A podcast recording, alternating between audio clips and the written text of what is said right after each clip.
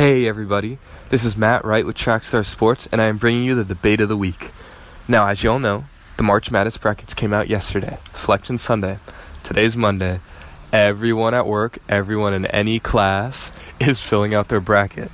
There's nothing getting done today, so don't even try. Uh, now, before you submit your perfect bracket, consider this. Every single year since 1984, a number 12 seed has topped at least one number 5 seed. Last year was Middle Tennessee over number 5 Minnesota. This year, a few of the matchups look interesting. Now in the South, we have number 5 Kentucky versus number 12 Davidson. In the East, we have number 5 West Virginia versus number 12 Murray State.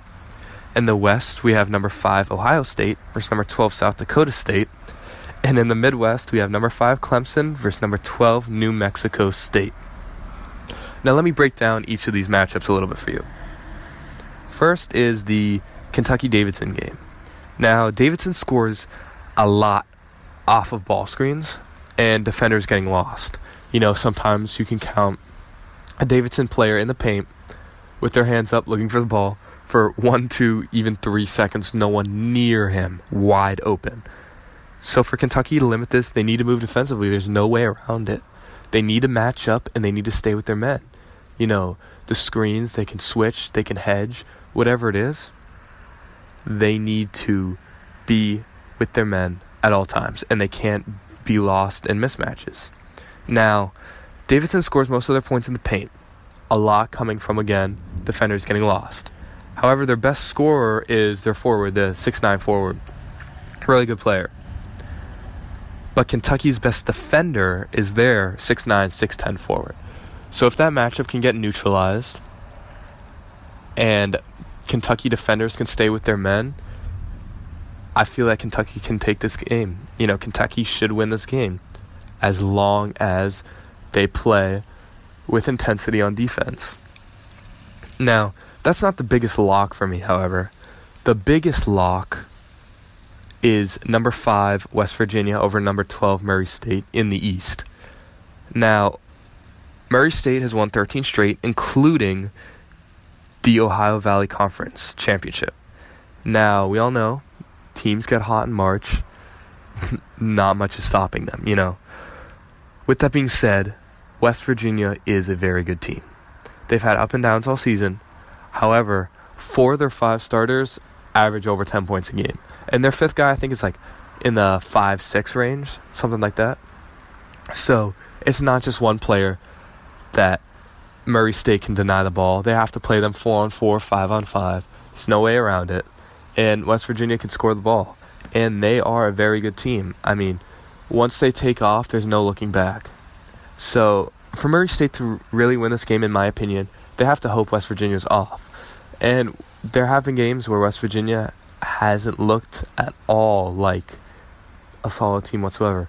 But then again, more often than not, they're burying opponents. So, I would take West Virginia in that. However, you never know. My favorite matchup, my favorite what would be upset is the Ohio State versus South Dakota State game. You see, don't get me wrong, Ohio State's a great team. They really are. They're a good team. They have depth. They have nine solid players. Uh, they shoot great shots. You know, mostly twos, but they they really don't shoot a lot of threes. But who needs to when they have one of the highest shooting percentages in the nation? You know, they don't need to be behind the arc. However, South Dakota State, they rarely make mistakes. I love watching them because they don't turn the ball over very much. They have great ball movement and they shoot over 50%. That's ridiculous. I mean, how do you defend a team that's shooting over 50%? It's really difficult. Almost impossible, really. And they can play big so it's not like they'll be mismatched. Uh, so South Dakota State's a very disciplined team and a very well coached team. So for me, that would be my upset. That would be my pick for an upset. Now the next game's also very interesting in the Midwest. Clemson versus New Mexico State. I know Charles Barkley picked this as his upset. Uh, so Clemson, they started the year off great, but they really haven't been the same team recently. They lost five of their last eight games, compared to New Mexico State, who has won six of their last six. During this, Clemson's losing streak, you know, their their pitfall. Their point guard Shelton Mitchell was sidelined due to a concussion. However, he's healthy now, and he will be playing in the South Dakota in the New Mexico State game. Sorry.